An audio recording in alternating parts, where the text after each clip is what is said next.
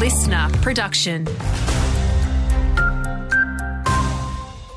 Hello, Paige Busher with your local briefing.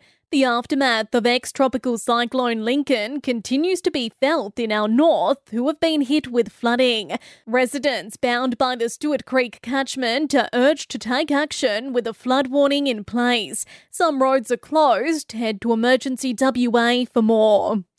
The WA Tourism Council says a cap on backpackers would be devastating for regional WA. The federal government is proposing a 12 month limitation to the working holidaymakers visa. CEO Evan Hall is calling for the idea to be scrapped. They travel further and stay longer than any other international visitor, but most importantly, they turn up to our tourism towns in peak season. They want to be in Exmouth when the whale sharks turn up, they want to be in Broome in winter, so they're enjoying the best of WA, but they're working in those towns during peak season when we typically have staff shortages. A thriving saltwater crocodile population in the Kimberley has prompted fresh reminders to stay crocwise.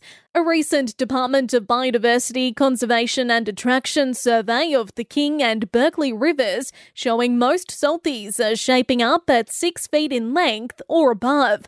The department's Ben Corey says croc numbers continue to increase since being protected in the early 1970s. Croc populations are healthy. The numbers are likely to keep increasing a bit more until they reach a, a natural plateau. And this is good news.